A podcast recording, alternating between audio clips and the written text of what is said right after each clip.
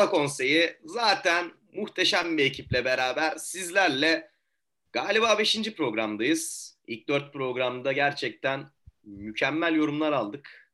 Olumlu olumsuz bütün yorumları yollayan insanlar için her birine çok çok teşekkürlerimi ben sunmak isterim. Bugün çok farklı konularımız var. Biraz daha futbola yönelik bir program yapmayı planladık. Çünkü geçtiğimiz hafta yani 47 dakikalık bir podcast çektik ve yalnızca 18-19 dakika futbol konuştuğumuz için birazcık kendimizi törpülemek, bu haftaya özel hele 2 tane de çok büyük maç varken biraz da aslında futbolun dibine inmek istedik ama önce ben sizlere nasılsınız demek isterim. Nasılsınız arkadaşlar? İyisiniz inşallah. Sağ ol Can'cığım. Bizler çok iyiyiz. Güzel bir yılbaşı haftasını geride bıraktık. Biz Christmas kutlamayız aslında ama kutlamış olduk maalesef. Diyeceğim yani davetliydik bir yere. Davete icabet ettik. Ben de onları bir bayram namazına davet edeceğim. O günlerde yakın, hiç merak etmeyin. Yani biz Christmas'ı gidip kutluyorsak onlar da gelecek. Bizim Ramazan bayramımızda bir bayram namazına gelecek. Ya da bir iftara geleceksin. Çok doğru. O işler şey yani. Çok doğru. Çok doğru. Ben de bulunduğum coğrafyadan dolayı Christmas'ı kutladım. Sen ama burada bayram namazını hep beraber burada okul arkadaşlarımla kılacağız inşallah. Sen bayramda orada değilsin. Bakacağız kısmet. İnşallah geleceksin buraya. İnşallah diyelim. İnşallah beraber olacağız bayramda. Ya gerçi hakkında hayırlısı neyse olsun. Şimdi yanlış anlaşılma olmasın burada. Kalmak istersen ya da kariyerin ona daha müsait olacaksa tabii ki orada kal isterim. Gönlümden bu geçen bu ama her zaman bayramda, özel günlerde beraber olmak daha güzel gelir bana. Doğrudur. Yani, aileyle beraber olmak çok önemli zaten. Tabii ki tabii ki. Sen de bizim ailemizsin tabii ki. Bu hafta nasıl geçti? Dediğim gibi işte böyle geçti. Aynı zamanda hoca bekliyoruz biliyorsun ki. Tabii. Hocamız daha hala açıklanmadı. 365 güne gidiyoruz. Fenerbahçe yaklaşık 300 küsür gündür. 300 küsür gün olmuş bu kümülatif olarak. 330 olsa gerek bildiğim kadarıyla. 329-330 civarı şu an. Ali Koç döneminde 330 gün hocasız kalmış bu takım. Zaten görev yaptığı süresi yani herhalde 1/3 hocasız neredeyse. Bir ufak bir şey paylaşayım mı bu konuyla alakalı? Tabii ki. Hocalık dönemi olarak Ali Koç döneminde en uzun hocalığı takdirince Erol Bulut yapıyor. Ya da Ersun Yanal yapıyor. Ersun Hoca'dır. Ersun Hoca yapıyor. Ersun Yanal yapıyor en uzun dönemi. Sonra en uzun eğer hocasız bölüm var. Hani hocasız bir hoca olsa 2. sırada, 3. sırada Erol Bulut var. Evet. 2. Yani, sıra hocasız. 2. sıra hocasız kısmı var. Bunu eklemek istiyorum. Evet. Çok üzücü. Çok üzücü. Ya ben bu konuyu daha fazla yapmayayım, bulandırmayayım. Ali'ye atayım topu. Ali sen... Atma ben bir şekil atayım Ali'ye. Sen şekil at. Hocam ben bir haber aldım. Tabii şu anda uzaktan alıyorum bu haberleri ama bu içki sigara fiyatlarına korkunç zam gelmiş. Nedir hocam bu işin asları nedir? Sen bize paylaş. ÖTV. Bugün daha podcast. İyi ki gelmiş. Ben bunu der çekilirim başka bir şey demem. Evet, iyi ki gelmiş. Bu akşam da bir yemekteydim. Bir yurt dışından bir arkadaşımız geldi. Kendisiyle hasret giderdik. Ben ÖTV'lerden sonra su içtim yemeğin yanında. Maalesef. Bizi buna ittiler. Yani su içmek zorundayım. Su içtim ben de. O yüzden beklediğim keyfi alamadım. Daha keyifli olabilirdi. Yine çok keyifliydi ama su içtim yani. Sadece bunu söyleyebilirim. Onun dışında... Devletin seni düşünüyor ama. Devletim sayesinde kötülüklerden arındım. Sağlıklı bir şekilde suyumu içtim. Devletim sağ olsun. Buradan teşekkür ediyorum kendilerine. Uzmanlar 3,5 litre diyordu değil mi Alp abi? Doğru. Ali daha az içer. O yüzden devlet buraya... Aynen öyle. Ben 1,5 litre içiyordum normalde günde. Devletimiz sağ olsun artık 3,5 litreyi ben de buluyorum her gün. O yüzden mutluyum açıkçası. Ya ben de kümülatif olarak düşününce hani bira su toplamı olarak istenen sıvı oranına ulaşıyorum. Ama bir haftalık detoksa girdim kendimce. Ufak bir hastalığım var. Senin bu aralar bol su. Tabii. Bol sıvı tüketmen şart. Ufak ya bir hastalığım var. Arpa suyunu tamamen bir köşeye bıraktım. Tamamen suya yöneldim bu aralar. Bir de çaya yöneldim. Zencefilli ve ballı çay mı abi? Aynen. Geçen hafta formülü verdik. Bakın formülü verdik. Onun üstüne sen ufak bir Madrid seyahati yaptın bu hafta sonu. Orada hastalandın ve formülü şu an uyguluyorsun değil mi? Kesinlikle öyle. Ya Madrid seyahatinde Atletico Madrid maçındaki heyecanla derken bir şekil biz kazandık maçı 2-0. Ben bir döndüm eve sanki üzerimden vinç geçmiş gibi. 2 gün boyunca ateş desem var, öksürük var, burun akıntısı var. Akla gelen tüm Covid semptomlarım var yani. Sonra eklem ağrısı. Eklem ağrıları keza. Deri dökülmesi var mı? Deri dökülmesi. O yok. Ama şu an turp gibisin. Ben seni görüyorum şu an karşımda. Hı-hı. Bunun tek bir sebebi zencefil, bal, limon. Tabii. Karabiber de ekledim. Karabiber. Gerçekten. Muhteşem bir şey içiyorum ya. Bugün 4. çayımı içiyorum. Özel bir karışım. Güzel değil mi tadı? İnanılmaz. Eşsiz bir lezzet. Tutamadın kendini galiba. Tutamadım. Bu arada ufak bir konudan da bahsetmek istiyorum. Buradan Kieran Trippier kardeşimize de hizmetlerinden dolayı teşekkür ederim Atletico Madrid ailesi olarak. Kendisi güzel hizmet verdi. Newcastle United'da herhalde %99 oranında satışı gerçekleşti herhalde. Yani tam olarak bilmiyoruz evrak işlerinin ne oldu ne bitti bilmiyorum ama. Tam şu anda bak yemin ederim tam şu anda Fabrizio Romano'nun tweet'i düştü önüme. Tam şu an. Ha. O dediyse de olmuştur herhalde yani. Deal completed. Şaka. Kişisel şeylerde de anlaşmışlar. Zaten Trippier de İngiltere'ye dönmek istiyormuş. Hı hı. Medical test in UK. Failed. Hayır. Testlerinden geçip açıklanır. Aynen transfer öyle. Bitmiş. Teşekkür ediyoruz kendisi hizmetlerinden dolayı. Son maçında da ben de sahadaydım. Kralı bu arada bak haftalardır burada dile getiriyoruz. Bu hafta içi haberler düştü. Hı. Newcastle Aubameyang'ı kiralayıp satın alma opsiyonuyla bütün maaşını ödeyerek kiralayıp sene sonunda da alma yoluna gidebilirmiş. Bu hafta içi haberleri düştü bunun. Bizim sesimizi duymuşlar. İnşallah. Ya öyle bir konsey ki burası. Öyle bir konsey ki. Adanın konseyi yani. Her şeyi yapıyoruz abi. Yön veriyoruz adeta. Gerçekten yani...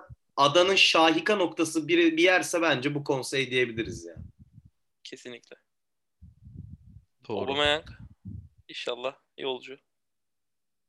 Demişken Arsenal başlayalım mı? Lütfen başlayalım. Bir transferlere girmişken ben hadi gir.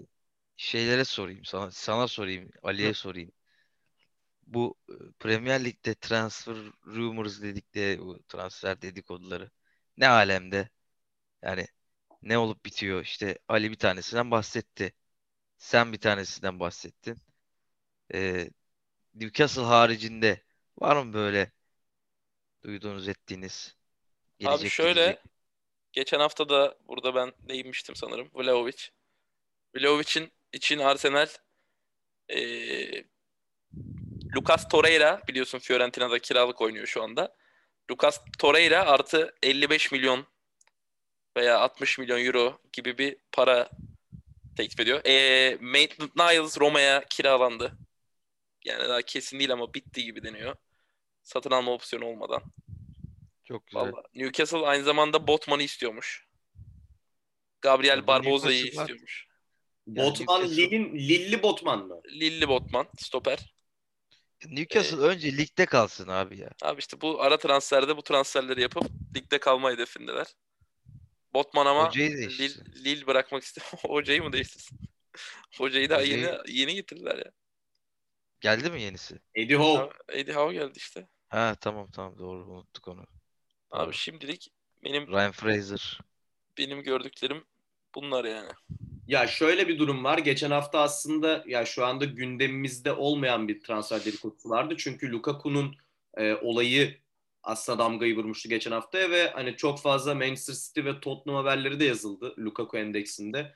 Oradan da hani Vlahovic'e yönelmeyeceklerse işte Lukaku'ya yönelecekler gibi. Hani bu iki isim çok fazla Premier Lig'in transfer trafiğini aslında dinamik tutan isimler oldu. Bence Lukaku artık Premier Lig'de başka bir takımda oynayacağını ben sanmıyorum.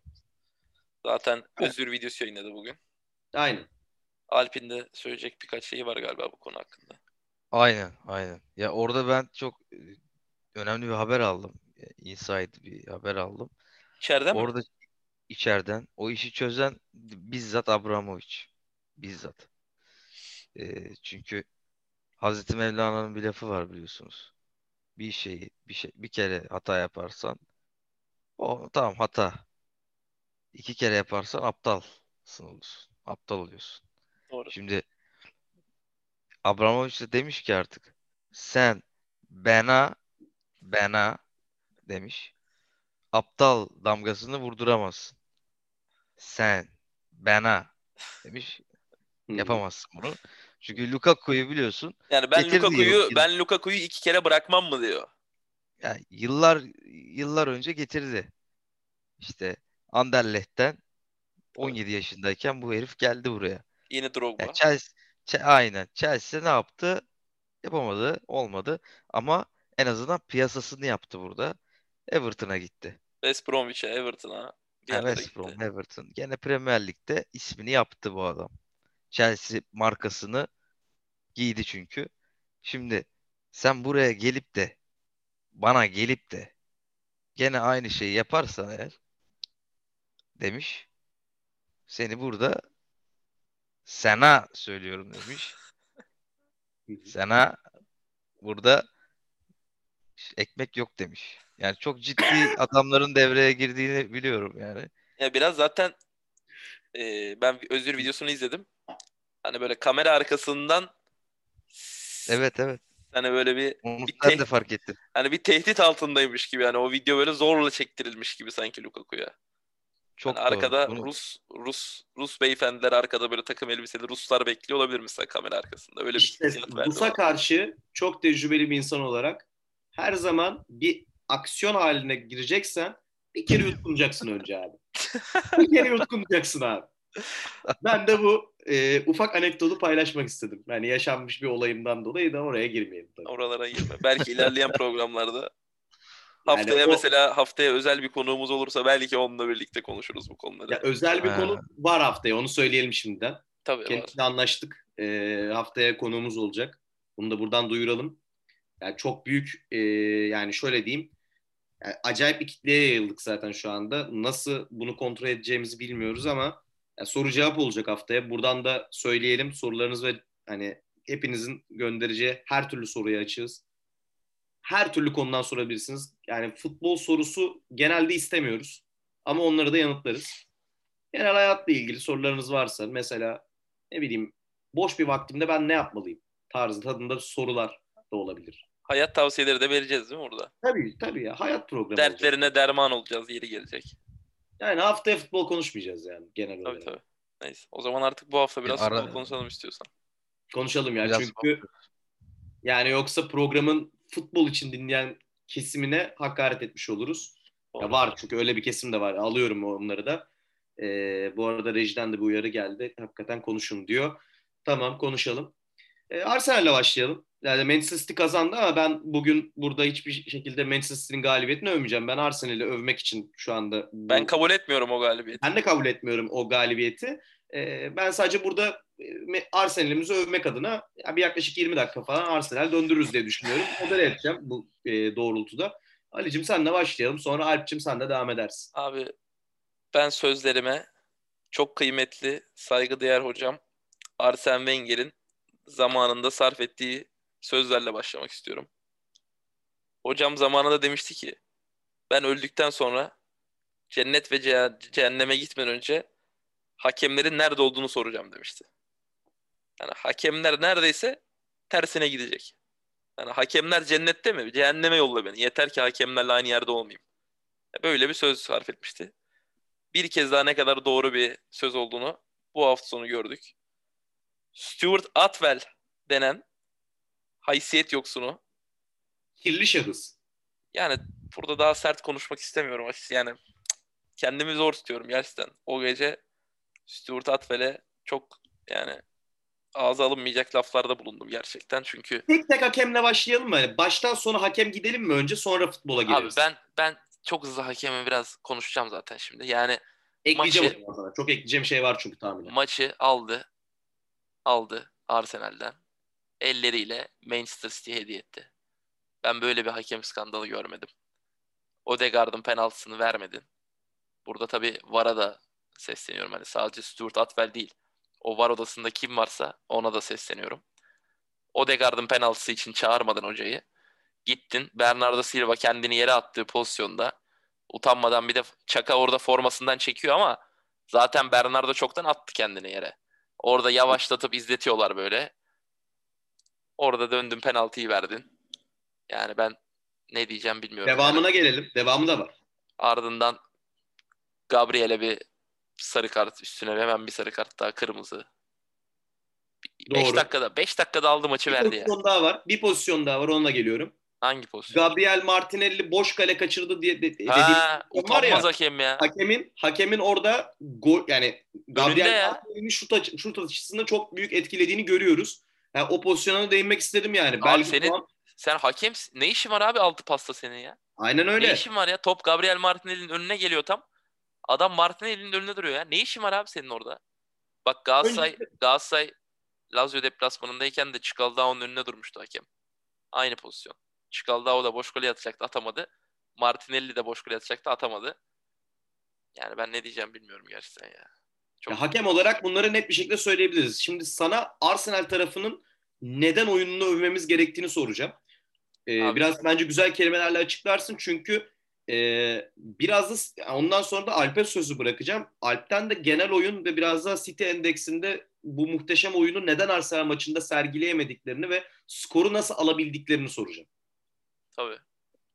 Abi Arsenal City maçı başladı. Böyle ilk 10 dakika yine böyle top biraz City'de. İşte City rakip yarı alanda orta sahada pas yapıyor. Topu domine ediyor. Hani ben içimden dedim herhalde bu maçta böyle hani City topla oynayacak. Arsenal kontra kovalayacak. Kontradan atarsa atar, atamaz. City atarsa maç 3'e 5'e gidebilir şeklinde bir başladı maç aslında. Bir ilk 10 dakika falan. Ama abi sonra hele özellikle böyle 15'ten 20. dakikadan sonra inanılmaz bir dominasyon. Arsenal oyunu öyle bir yığdı ki ya bir 10 dakika var ki 20 böyle 21. dakika ile 30. dakika arası bir 10 dakika var. Yani Arsenal çıkartmadı hiç. Yani City bir kere karşı sahaya geçemedi o 10 dakika neredeyse. İnanılmaz bir ön alan presi. Herkes Martinelli, Saka, Lacazette, Odegaard, herkes ileride adam adama, hiç çıkartmadılar City'yi müthiş bir ön alan presiyle. Bütün 6 kişilik kutuyla dar bir alanda basıldı. Çok hoştu bence de. Aynen öyle. Aynen öyle. Çok güzel bir ön alan presi. Kapılan her top çok efektif kullanıldı. Yani kaptıktan sonra da hani zaten ön alanda kaptıktan sonra hücuma çıkmak daha rahat. Hani kapılar kapmaz hemen hücum aksiyonuna geçildi. Orada Arsenal hani bir tane gol attı. Saka'nın, Martinelli'nin güzel pasıyla, Saka'nın çok güzel bir bitirişiyle 1-0 öne geçti. O ara Arsenal'in bir tane daha atması gerekirdi. Yani o 2'yi bulsa maçı koparabilirdi. Hani onu bulamadı. Sonra ikinci yarı yani İkinci yarıya geliriz ama o gol sırasında zaten yani golün ne kadar muhteşem olduğunu ben biraz açıklamak istiyorum. Çünkü yani Tierney'nin orada o pası yönelttiği esnada Odegaard'ın orada aslında eliyle göstermesi, arkada Lacazette opsiyonu olması, Saka'nın orada inanılmaz bir çıkışı. Ya acayip bir kurguydu ve ya gerçekten mükemmel bir set izledik Arsenal'den. Yani o golden sonra ben normal bir golden daha fazla sevindim. Çünkü hem zaten City karşısında böyle bir takım karşısına atılan bir gol, hem de bu kadar organize bir gol olmasından dolayı ben çok sevindim. Hani Arsenal'li olarak da zaten ki senin dediğin yoruma da %100 katılıyorum. Yani maçta devre arasında mesajlaşıyorduk seninle. Hani abi 2'yi bulacaktık şeklinde bir söylemimiz oldu.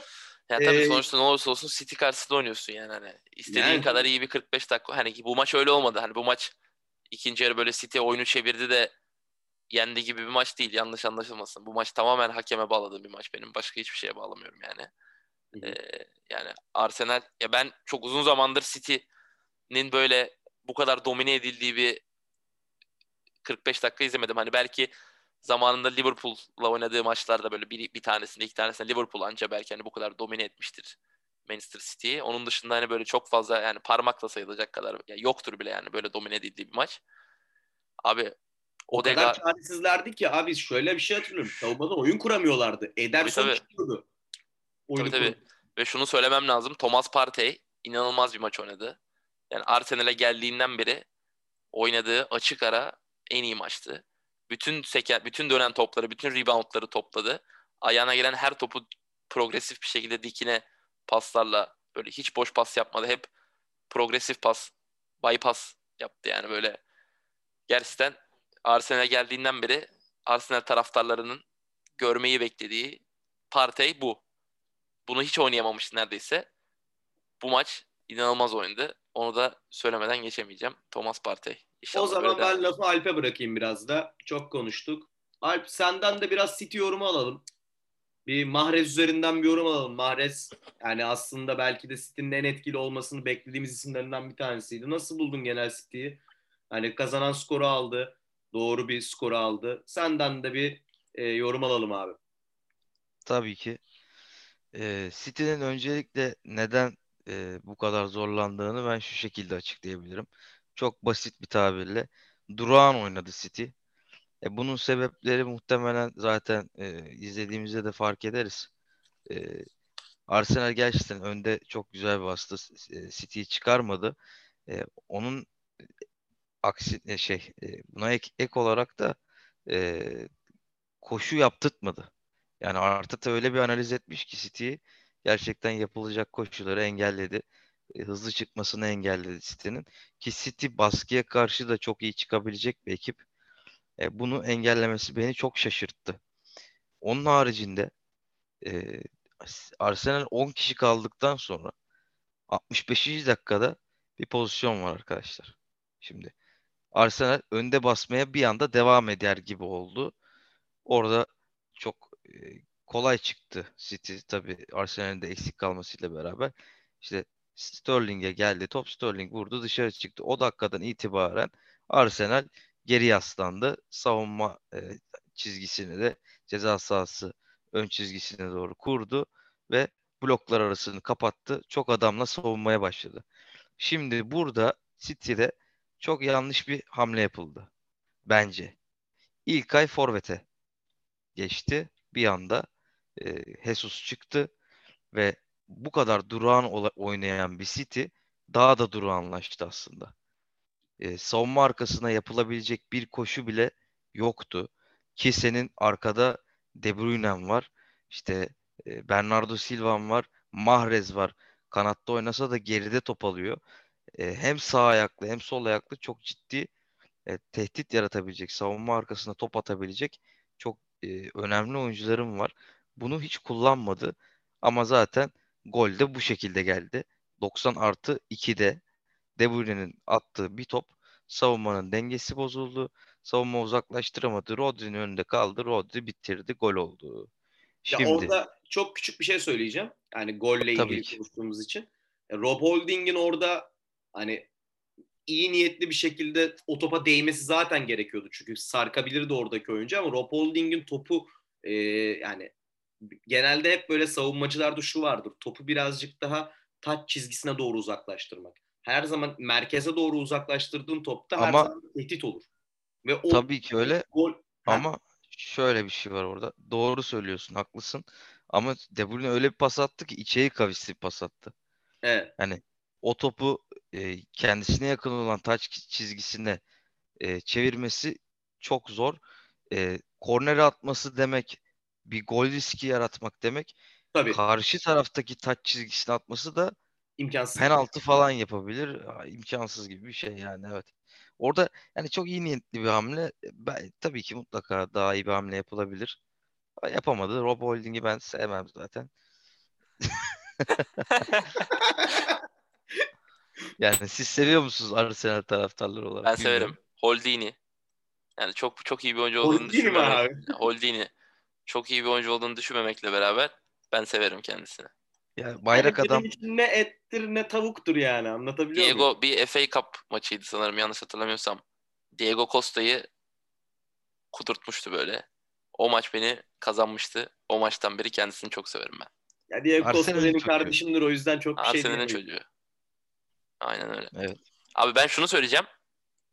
Alp'e Arsenal... sorum vardı benim de. Sen bir şey ekle sonra ben hemen çok kısa ekleyeceğim. Arsenal 10 kişi kaldığı bölümde o ilk başta Alp'in dediği gibi bir önde basmayı denedi. City çok rahat böyle hemen çıktı. Zaten bir daha o önde basmadı Arsenal. Geride kapanarak savundu ve ortayı çok iyi kapadı Arsenal. Kanatları riske etti hep.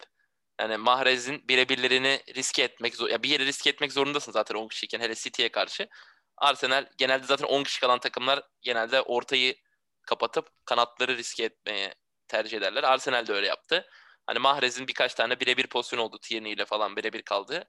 City hani oralardan tehlike üretti. Alp'in dediği gibi yani City'nin arkaya sürpriz koşular yapacak oyuncuları hiç koşu atmadılar arkaya. Yani savunma arkası koşusuyla goldeki aynı golde Rodri'nin attığı gibi. Golde dikkat edersen 2 kişi koşu atıyor. Biri Rodri, biri Laporte. Yani o tarz sürpriz koşuları daha fazla denese belki daha erken de bulabilirdi City golü. Çok fazla İlkay girerken hoca herhalde şey düşündü, hani son yarım saat ben topu hiç bırakmayayım. Hani İlkay'ı da alayım ve 30 dakika Arsenal topa hiç değmesin. Bir şekilde golü bulurum diye düşündü herhalde, ama o biraz riskli bir hamleydi. Çünkü Jesus'un oradaki hareketliliğinden mahrum kalmış oldun. O sürpriz koşularda gelmeyince hiç yaratıcı olamadı City, ama tabii 93. dakikada biraz da şansla golü buldu yani. Katılıyorum. Ya şunu soracağım. Belki tabii ki aynı profil oyuncular değil ama ya kenarda Jack Grealish gibi bir isim var. Hiç süre almadı maçta. Yani ben onu soracağım. Yani mesela Jack Grealish girse sence farklı ne olurdu diyeyim. Ben de onu diyecektim. Zaten bu kadar kapanan kompakt savunmaları açmak demek, nasıl açarsın? Ya bir şekilde çok hızlı oyuncun olacak. 2'ye 1 yapacaksın. Arkaya koşular yapacaksın. Arkaya koşu yapacaksın ama o topu atacak oyuncun da olması lazım. Ki var, City'de hepsi var. Yani bence Guardiola çok büyük bir hata yaptı aslında. 3 puan aldı City ama bence büyük bir hata yaptı. Orada ne düşündü? Ali'nin dediği gibi belki de topa sahip olmak istedi ama top zaten sende yani. Bilmiyorum o ne kadar gerekliydi. İlk hamlesi bence çok saçmaydı. Mesela Sterling'i oyunda tutuyorsun. Ya onun bir arkasına şeyi ver ya da önüne Grealish'i ver. Çünkü burada en önemli olan şey hata yaptırmak. Yani Arsenal'e hata yaptırman gerekiyor. Nasıl? Savunmanın dengesini bozman gerekiyor. Bir şekilde demarke kalması gerekiyor bazı oyuncuların. Demarke kalması ne demek? Sen üzerine en azından 2-3 savunmacı çekeceksin ki biri boşa çıksın. Yani boşa çıksın ama sağdaki yani kanatlardaki oyuncular değil de merkezdeki oyuncular boşa çıksın. Zaten mesela eskiden hatırlarsanız Cancelo'yu ortada oynatmasının sebebi neydi? Orta sahada oynatmasının sebebi demarke kalması. Bazı oyuncuların demarke kalmasını sağlamaktı. Bence bunu yapamadı. City 90 artı bilmem kaçta golü buldu, kazandı, eyvallah, ama Arsenal'i tebrik ediyorum. Arteta'yı tebrik ediyorum. İngiliz hakemlerini de kınıyorum. Ayrıca burada size bir tık katılmıyorum şu konuda. Bence Odegaard'ın pozisyonu net bir penaltı değil. Çünkü onu ben yavaşlatılmış çekimde izledim. Ederson'un ayağı tamamen topa gidiyor. Ama Odegaard'ın ayağı topa değil, Ederson'un ayağına gidiyor. Abi ama topa dokunan Odegaard orada. Ederson değil. Evet ama Ederson'un ayağına değdiği için, yani Ederson'un ayağının ivmesiyle topa dokunan Odegaard. Aslında senin bakış açında penaltı bu. Yani futbol literatüründe bu penaltı. Evet, doğru. Ama ben izlediğimde penaltı değil dedim. Kendi fikrim.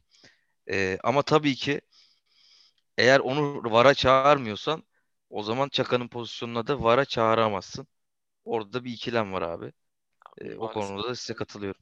Ya gri pozisyon diye adlandırıyorum ben hani bu tarz pozisyonları, işte hani kesin penaltı veya kesin penaltı değil dediğimiz pozisyonlar zaten bazen çok belirleyici oluyor ve yani evet. Madalyon... Ama bir gri pozisyonda çağırmıyorsan diğer bir pozisyonda çağıramazsın. Ya standart muhabbeti işte ya. Genelde hakem konuşmuyoruz biz ama bugün artık hani konuşmamız gerektiğini hissettik ve konuşalım dedik artık. Ki bana soracak olursan Bernardo'nun pozisyonu gri bile değil. Yani Odegaard'ın pozisyonu gri pozisyon. Ama Bernardo'nun pozisyonunu bence penaltıyla yakından uzaktan alakası yok. Tamamen Bernardo kendini yere atıyor ve yani inanamadım ben ya.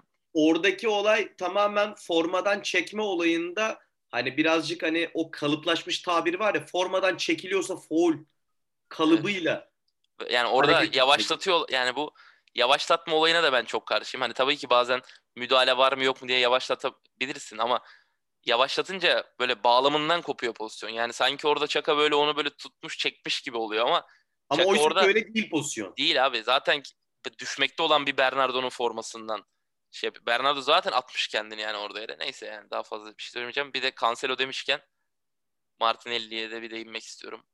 Cancelo'yu yani ailesi de var bu adamın. Çoluğu çocuğu belki var bilmiyorum. Bu arada bir dakika önce bir şey söyleyeceğim. Böleceğim. Cancelo'ya da çok geçmiş olsun saldırıya uğradığı için. Onu da söyleyelim başta. Evet. Bir önceki Martinelli tarafından işte uğradı değil mi saldırıya? Hayır, öncesinde gerçekten ciddi bir şey vardı. Hani o konuda hani geçmiş olsun tabii diyelim. Tabii buradan kendisine geçmiş olsun dileklerimizi diyelim. Hem evine hırsız girdi sanırım değil mi? Ya ben tam detayını bilmiyorum ama ben sokakta, sadece yüzünün olmuş görüntüsünü biliyorum. Öyle mi? Sokakta saldırıya uğramış. Tabii.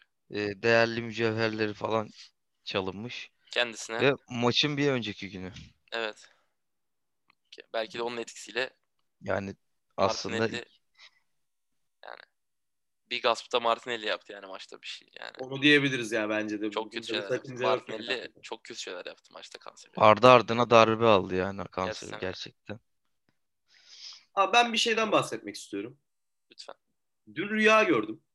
Çok ilginç bir rüya gördüm abi. Abi çok özür diliyorum. Ali Koç Covid, ona da geçmiş olsun diyelim mi? Başkanım. Diyelim. Geçmiş olsun. Çok Covid oldu olsun Ali Bey.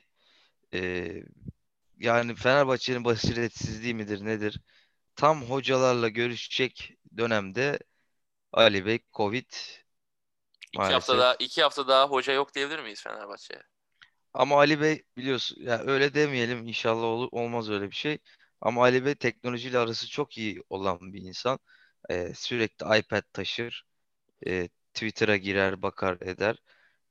FaceTime'a da çok aşinadır diye düşünüyorum. Artık FaceTime'dan çözer bu. Ahmet Nur Çebi biliyorsun. FaceTime'dan transfer yapıyordum. Piyaniş'le FaceTime'dan görüştü Sergen biliyorsun. Ha mesela. FaceTime getir abi. Kimi getiriyorsan getir. FaceTime'dan geliyor musun dedi. Geliyorum dedi. Gel dedi. Geldi. Çok doğru. Buradan Emre Belözoğlu da COVID olmuş. Ona da çok hadi ya diyelim. Kendisine de geçmiş olsun diyelim. Emre hocam gerçekten yani özellikle Alp'le benim çok sevdiğimiz bir hoca. Büyük Galatasaray efsanesidir biliyorsun. Evet doğru. Vallahi gerçekten öyle bir oyuncu ki hem Galatasaray efsanesi hem Fenerbahçe efsanesi. Ben de tam bir moderatör oldum şu anda şu sözümle. Ama ben dünkü rüyamı anlatarak bütün bunları unutturmayı düşünüyorum. Anlat. Dinliyoruz. Abi dün işte uzun zaman sonra yatağımda yattım abi. Biraz zaten hasta olduğum için uzun bir uyku uyuyacağım biliyordum. Rüya göreceğimi düşünmezdim. Abi çok saçma bir rüyaydı. O yüzden hani anlatayım mı çok emin olamadım ama yani burada bu rüyayı podcast'e taşımamam gerektiğini hissediyorum. Ama sadece bu rüya esnasındaki karakterlere selam vererek aslında yani rüyaya birazcık nazire yapayım. Detayını size ben sonra anlatırım. Çünkü hakikaten anlatacağım bir hikaye olmadığını biliyorum ama bu tamamen selamla ilgili bir şey. Buradan Selçuk Akbulak'a çok selam söylemek istiyorum. Lakabıyla seslen istersen. Tabii Tiger Selçuk lakaplı. Selçuk Akbulak'a bir de Tiger. Kemal Göktaş'a çok Tiger selam söylemek istiyorum. Tiger lakabı Tiger Woods'dan geliyor değil mi? Tabii. Kemal abi de çok sevdiğim bir abimdir hakikaten. Hani uzun zamandır oldu ve epeydir de görüşemedik. Hakikaten çok severim Kemal abiyi de. Yani çok ilginç bir şekilde ikisini aynı rüyada ve bir denklem içinde gördüm. Ya burada anlatmak isterim ama yani çok alakasız olacak. O yüzden anlatmayayım. Kemal abiye de buradan çok selam söylemek istiyorum. Bir de bu arada hakikaten selam kısmı oluyor ya programımızın genel klasik. Birine tabii daha bir selam ileteceğim. İsmet Cemal ver. Yani zaten hiç selam söylememiştik şu ana kadar. Bir kere de evet. İsmet Cemal ver'e de söyleyelim selam hakikaten. Yani programımızın daimi dinleyicilerinden bir tanesi. Kendisini seviyoruz. Onu da ekleyelim. Var mı Alp'cim selam? Ben de olmaz. Anladım. Alp'te selam olmaz abi artık. Öğren bunları. Tamam oğlum, biz de bilerek soruyoruz zaten. Şey etme oradan. Sen ne var Mali'cim? Bende mi? Ha. Bende selam olmaz. Ya bırak oğlum sende. Ben buradan abim Cihan Kabadayı'ya selam söylüyorum. Arsenal maçını kendisiyle izledik. Bana dedi ki sıradaki podcast'te bir 10 dakikada bana ayır dedi. Ben de katılayım. Stuart Atwell'e diye birkaç kelam ben dediğim dedi. Kendisini burada ağırlamak çok isterdik ama programı salıyı çarşambaya bağlayan gece saat 1.30 sularında çekmeye başladığımız için kendisi bu saatlerde uyanık olmuyor tabii. Bir Cihan Kabadayı atayım mı? Lütfen. Cihan abi, öncelikle seni çok seviyorum abi. Çok özledim. Çok zaman oldu görüşemeyeli. Müthiş bir insandır Cihan Kabadayı. Bütün podcast dinleyicilerimize de söyleyeyim. Hakikaten yani bir abi figürüdür. Adamdır. Tabii. Adamdır. Abimdir. Yani şöyle söyleyeyim. Beraber oturup yemek yemek ve orada verimli sohbet etmek çok keyifli. Kendisine de bunu da buradan iletmek isterim. Hakikaten özledik abi demek istiyorum. Var mı başka selamımız? Yok abi. Ahmet Nurça bir şey demiş. Ne demiş abi? Abi birçok futbolcumuz Covid, her kulüp aynı durumda, ligin ikinci yarısı 15 gün sonra başlasın. Bıktık abi. Şu adamı artık kurtarın abi ya. Yani bu adam hangi dünyada yaşıyor? Neden böylesin abi sen? Niye hep ağlıyorsun? Neden bir şeyden memnun değilsin? Ya bu kadar böyle bir şey, bu kadar hep talepkar olunmaz ki kardeşim ya. Liverpool camiasından da benzer talepler geldi, gördüğünüz bilmiyorum. Liverpool'da da Covid'ler çıkmış anladığım kadarıyla. Perşembe günü de Arsenal'le bir Karabağ Kupası yarı final ilk maçı var. Maçın ertelenmesini talep etmişler ama böyle bir şey olmaz tabii. Yani eğer bu teklif kabul edilirse İngiltere'yi izlemeyi bırakırım. Ada Konseyi programını da başka bir lige çeviririm. O ligi konuşurum. Artık yeter. Yani. Öyle bir şey olmaz. Vallahi İspanya'ya çevirmek işime gelir. İspanya'ya çeviririm abi. Real Madrid konuşurum. Atletico Madrid konuşurum. Canım. Atletico kötü gidiyor ama ben de konuşurum işte. Gittik falan atmosferi anlatırım falan. Anlatamıyoruz. Okan Mursi'ye konuşuruz burada. Tabii canım. Okan Mursi'ye bu arada sistemim var. Jose Salmeron hocamı kovdunuz. Nuno Espirito Santo kılıklı bir abi getirdiniz takımın başına. Çok rahatsızım. Takım çok kötü durumda. Küme Ukan düşecek mı bu adam? Acilen kovun. Pardon. Ukan mı bu? Ukan, evet abi. Ben şunu söyleyeceğim abi. Liglerden bağımsız konuşuyorum. Türkiye, İngiltere, İspanya fark etmez. Abi başkanlar olarak hep talepte bulunan ama hiç vermeyen. Mesela ben şöyle izah edeyim bunu. Ali Bey her talebe olumlu yaklaşıyor. Ahmet Nur Çebi tarafındaki her talebe olumlu yaklaşıyor. Kulüpler Birliği her talebe olumlu yaklaşıyor. Ama kardeşim biraz da sen olumlu yaklaş. Niye bu kadar ağlıyorsun? Her maç öncesi bir algı, her bir şey öncesi sakatlıkta bir şey olur. Kartlar verilmez. Yok hakemde bilmem ne var. Hakem Koç Holding bilmem nesi. Ya yeter be abi ya. Ahmet Bey artık kendinize gelin. Şu futbol ortamını yeter artık. Size deşarj olmanız için başka bir yer bulun kendinize. Ya seni çok iyi anlıyorum. Seni çok iyi anlıyorum da. Ya şu an gördüm haberi. Hiç çok yeri değil. Hiç yeri değil ya şu an haberi şu an gördüm. Çok özür dilerim, pardon. Şu an gördüm, çok moralim bozuldu yani. Defalarcadır aynı şey ya. Ben size atıyorum topu. Biraz müsaade edin bana. Çocuklar bana biraz 5 dakika müsaade edin mi? Tamam. Alp'cim sen bir çay koy abicim kendine. Çok şey yapma. Bir çay koy. Tamam. Bir ada çayı koy, sakinleş. Ada çayı koy, bak ben de bir yudum alayım, dur bakayım. Zencefil mi abi? Zencefil ama bak biraz soğudu ama nasıl yakıyor burayı biliyor musun? Karabiber de var. Mikrobu öldürür. Aman Allah'ım. Manyak bir şey ya. Herkes tavsiye ederim. Hasta olma, yine iç. Tabii. Önemli. Ginger. Önemli. Hastasıyım. Bari senle girelim bir Chelsea girelim. Chelsea Liverpool. Girelim abi. Evet. Çok iyi maç oldu.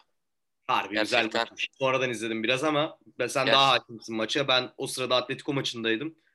O yüzden sana daha çok şey yapacağım. Böyle ufak enstantanelerde bölerim. Bir şey atarım oraya falan diye düşünüyorum.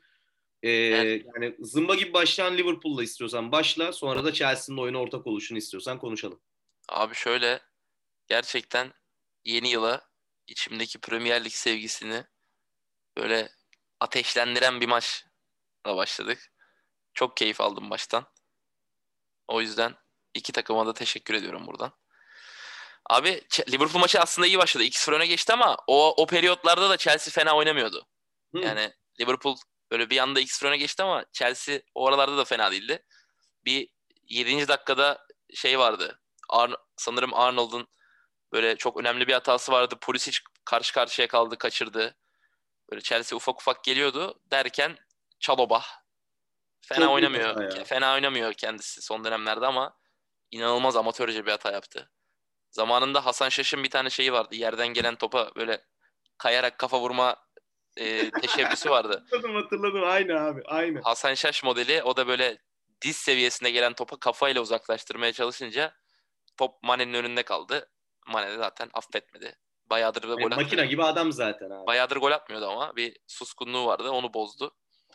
Sonra abi yine yani Trent Alexander-Arnold. Yani her hafta kendisine burada değiniyoruz sanırım ama yine acayip bir pas attı Salah'a. Salah müthiş bir kontrol. Tabii karşısında da Alonso'yu görünce böyle basketboldaki ufak böyle kekeleme hareketi vardır ya. Yani o tarz bir kekeleme hareketiyle Alonso zaten böyle bir o dur kalka yetişemedi Salah'ın. Yani direkt ekarte etti ve muhteşem vuruş. Abi Salah'ın bitiriciliği acayip bir noktaya geldi. Yani adeta pozisyon kaçırmıyor. Bulduğunu atıyor ya. İnanılmaz yani. Gerçekten. Bulduğunu atıyor. Çok yine o dar açıdan en doğru vuruşu yaptı. Mendy'yi avladı. 2-0 oldu. Ama bir şey sonra söyleyeceğim. Burada tabii böleceğim. Ya ben gollere hakimim. Bir de yani özet izledim. Özette dikkatimi çeken bir şey oldu. Gol sırasında ikinci golde Alonso sol stoperde, Marcos Rudiger biraz daha sol bek gibi. Orada aslında 3 tane Chelsea'li kümelenmiş oyuncu var ve arkadaki o boşluğa Salah'ın oradaki koşusuna Trent'in attığı pasın hani ne kadar akıllı bir pas olduğu ve yani evet, o anda sadece pozisyonun oradan çıkabileceğini gördüm. Ya bunu belirtmek istedim. Orada dengesini bozmuş Chelsea savunmasının Liverpool. Tabii Arnold'un mükemmel pası. 2-0 oldu.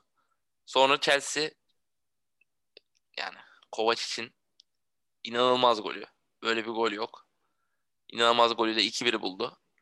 Yani bu arada şunu da söyleyelim. Çok bölüyorum seni. Kusura bakma. Estağfurullah. Daha bırakacağım seni ama izlemeyen varsa Chelsea Liverpool maçının en azından özetini, hadi özeti de izlemediniz diyelim. Hani yazın Twitter'a şu Kovacic'in golünü izleyin yani. Twitter'ı search'a Kovacic gol mu yazsınlar? Yani Kovacic gol yazarsanız zaten çıkar herhalde direkt diye tahmin ediyorum. Hani 3. tweet'te bulursunuz o golün videosunu. Abi yani inanılmaz bir gol ve golün haricinde de ben maçı izlerken sürekli onu düşünüyordum. Kovacic inanılmaz oynadı Kante ile beraber. Kante Liverpool maçlarını zaten sanki seviyor gibi hissediyorum. Yani Liverpool'la ne zaman oynasa Kante bir şov yapıyor gibi. Bu maçta Kante Kovacic ikilisi Liverpool orta sahasını acayip domine etti. Yani böyle bir şey yok. Her dönen topu aldılar. İnanılmaz oynadılar. Kante, bu arada ben şunu söylemeden de geçemeyeceğim. Kante'nin hücum aksiyonlarının inanılmaz underrated olduğunu düşünüyorum. Top yani sadece böyle hani topsuz etkili, savunmacılığıyla böyle presiyle, koşmasıyla etkili bir oyuncu gibi gözüküyor. Sanki bana öyle geliyor yani. Öyle değerlendiriliyor ama öyle zikrediliyor daha çok. Evet ama top ayağındayken de inanılmaz şeyler yapıyor. Yani tripling yeteneği, pasları, tabii böyle çok kilit paslar, acayip ara pasları falan atan bir adam değil tabii haliyle ama hep doğru pasları veriyor. Driplingde adam geçiyor. Yani komple bir orta saha. Bu maçta da orta sahayı inanılmaz domine ettiler. Ardından Chelsea 2-2'yi buldu. Devre arasında babam aradı beni. Hı-hı. Herhalde maçı görmüş bir yerden. Maçkolik'ten falan gördü. 2-2. Dedi ben nasıl izleyeceğim bu maçı falan. Dedim işte şuradan üyelik alacağım bilmem ne yapacağım falan. Çok iyi maç falan diyorum babama böyle. Babam üyelik aldı. İkinci yarıyı izlemek adına. Tabii kalan Premier Lig maçlarını da izlemek adına. İkinci yarıda gol çıkmadı. Buradan da babamın makus talihine değinmek istedim. Canı sağ olsun. Maçı kuruttu. Enis abiye de buradan selamlar hakikaten. Canı sağ olsun. Bir sonraki maçlarda inşallah gollü maçlara denk gelir o da. Abi böyle yani ikinci yarı biraz daha tempo düştü tabii haliyle. İlk yarı acayip bir tempo vardı. 3 dakikada bir, 5 dakika, 2 dakikada bir pozisyon oluyordu maçta. İkinci yarı beraberlik yine o maçta da kazanan Manchester City oldu. Herhalde artık buradan şampiyonluğu verir mi vermez mi? Yani vermez gibi duruyor. O bakımdan biraz tadım kaçtı yani. Premier Lig'in böyle biraz erken kopması tadımı kaçırıyor. Ama yine herhalde erken koptu. Orada bir ufak bir yorum yapabilirim ben. Kim abi? İngiliz basınından takip ettiğim kadarıyla Sky Sports'ta Carragher bir açıklama yaptı arkadaşlar. Liverpool'un neden City ile bu kadar puan farkının açılmasının sebebinden bahsetti. City öne geçtiği her maçı kazanmış. Ama Liverpool öne geçtiği 17 maç var. Liverpool'un öne geçtiği 5'ini kazanamamış. Evet. Diyor ki bir dengesizlik var Liverpool'da. Yani oyunu diyor. Oyunu çok iyi başladığı oyunlarda diyor aynı şekilde devam edemiyor diyor. Yani mesela 0-30 arası çok iyi oynuyor. 45-60 arasını berbat oynuyor. Vesaire gibi. Sebebi bu diyor. Ben böyle bir şey söyleyebilirim. Doğru. Olabilir. Buyur pardon.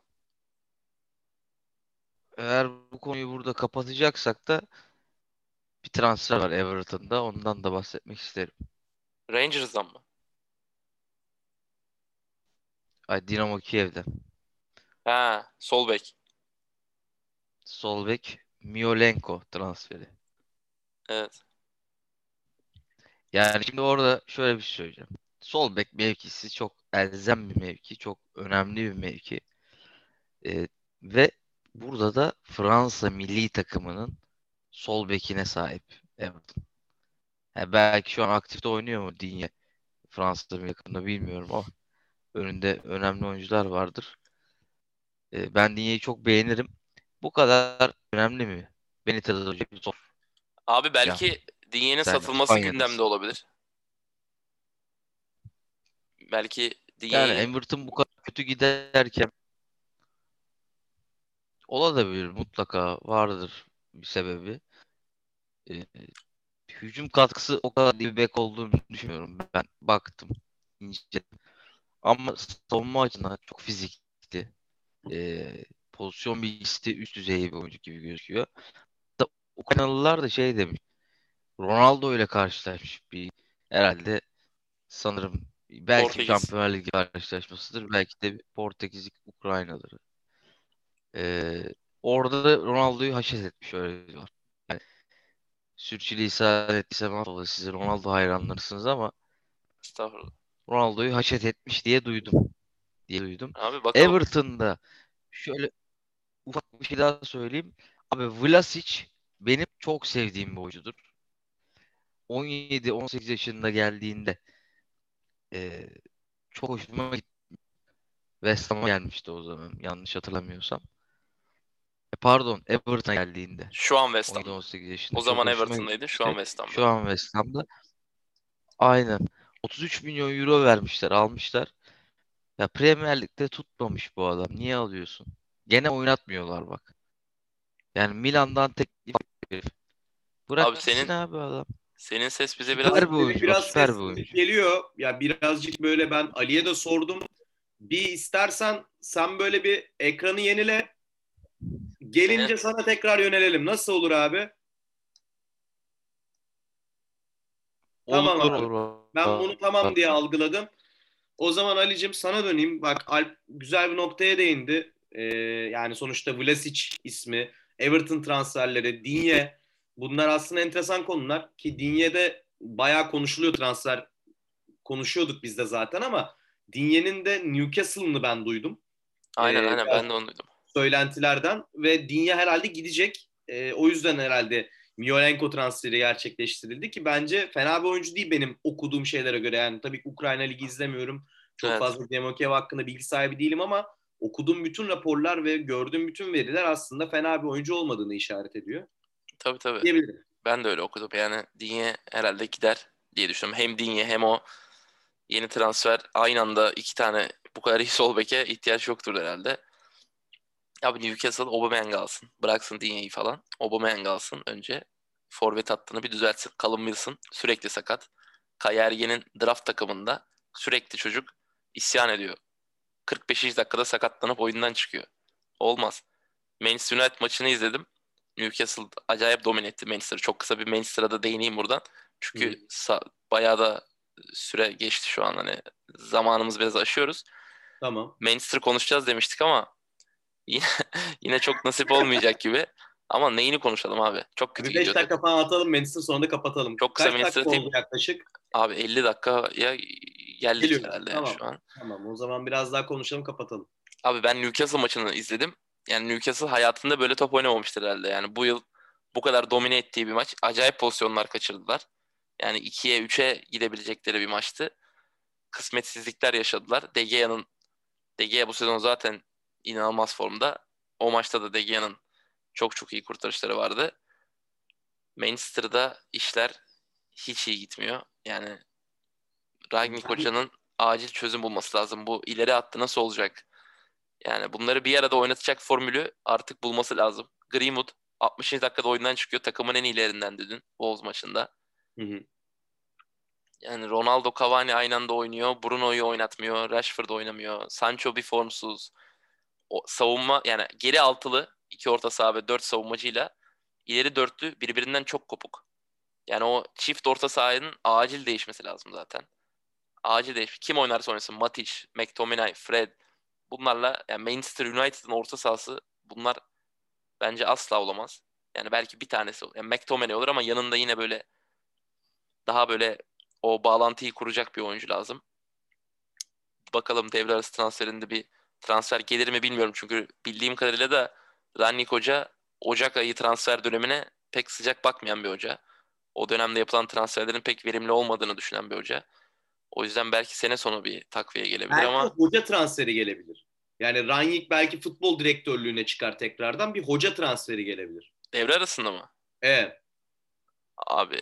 Ya bilmiyorum. Sonuçta çünkü Rangnick'in bütün takımlarına baktığın zaman zaten her zaman bir şekilde... Evet, elinde sonunda zaten o olacak ama bu kadar erken olacağını sanmıyorum. Yani belki sene sonunda, belki bir sonraki sene Rangnick tepeye çıkıp yerine bir hoca kesin gelecektir diye düşünüyorum ama bu kadar erken olmaz bence. Ya bakalım, bilmiyorum tabii ya. Ben de bir varsayım, bir duyuma veya da bir şey istinaden söylemedim. Evet, evet. Oğuz maçında bence çok endişe verici bir şey vardı abi. Şeydi yani. Manchester United gibi bir kadro ya topa hükmedemedi abi. Ve Wolves karşısında oynuyorsun. Ya, aynen öyle. Ki Wolves senin topa hükmetmeni isteyen bir takım. Ona rağmen. Yani çok acı verici bir şey ve şu var abi. Yani Rangnick takımlarında genelde şunu görüyoruz. Hani genelde önde basmaya çalışan ve hani çok aslında temposu yüksek takımlar üretir, inşa eden bir hocadır Rangnick. Yani bizim gördüğümüz şu ana kadar bunlar yani. Belki her Rangnick maçını izlemedim. Çok fazla Almanya Ligi'ne de yakın biri de değilim ama yani Rangnick'i genelde bu şekilde analiz ettik ve yani gördüğümüz şey şu oluyor genelde United Endeks'inde. Rangnick istediği şeyleri United kadrosuna bence geçirememiş durumda. Yani gerçekten sorunlu bir takım. Yani evet hani Solskjaer döneminde de eleştiriyorduk takımı, çok büyük sıkıntılar vardı ya, ama bence Rangnick döneminde de yani şu anda yani iyiye giden çok bir sinyal görmüyorum diyeceğim. Evet, tabii hala erken ama işte bir parıltı da göremiyoruz henüz. Bakalım yani ilerleyen haftalarda belki bir dokunuşlar yapar, bir şekilde bir şeyleri toparlar ama şimdilik oyun pek ümit vermiyor. Tabii ben bir Arsenal taraftarı olarak memnunum bu durumdan. İnşallah. Ben de öyle canım, ben de öyle yani. İnşallah kötü oynamaya. Çünkü rakip yani sonuçta Manchester United bizim için şu anda. Arsenal'in sıradaki maçı Tottenham deplasmanı. Çok kritik. Löw Fenerbahçe'de. Löw Fenerbahçe'de arkadaşlar. Abi yıllık 3,5 milyon eurodan 5 yıl diyorlar Alp. Şu an haber geldi, Löw Fenerbahçe'de. Hayırlı olsun abi, diyelim o zaman. Senin ses yine... Ayrıca Haiti Başbakanı'na da suikast girişimi olmuş, haberiniz olsun. Buradan Haiti Cumhurbaşkanı mı? Başbakan. Tabii başbakan. Evet. Yani Haiti Başbakanı'na da buradan geçmiş olsun dileklerimizi iletelim. Haiti ile biriz, beraberiz diyelim. Ya açıkçası şöyle bir şey yapalım. Bugünü kapatalım. Alp sen son cümlelerini kur istersen. Çünkü sen bir yoktun. yani United konuştuk sen yokken, var mıydın bilmiyorum. Bir ara gittin geldin o ses kaynaklı bir problemden ötürü. İstiyorsan sen bir cümle yap, biraz kapa, oradan da biz de şey yapalım. Ya teknik aksaklıklar yaşanıyor şu anda.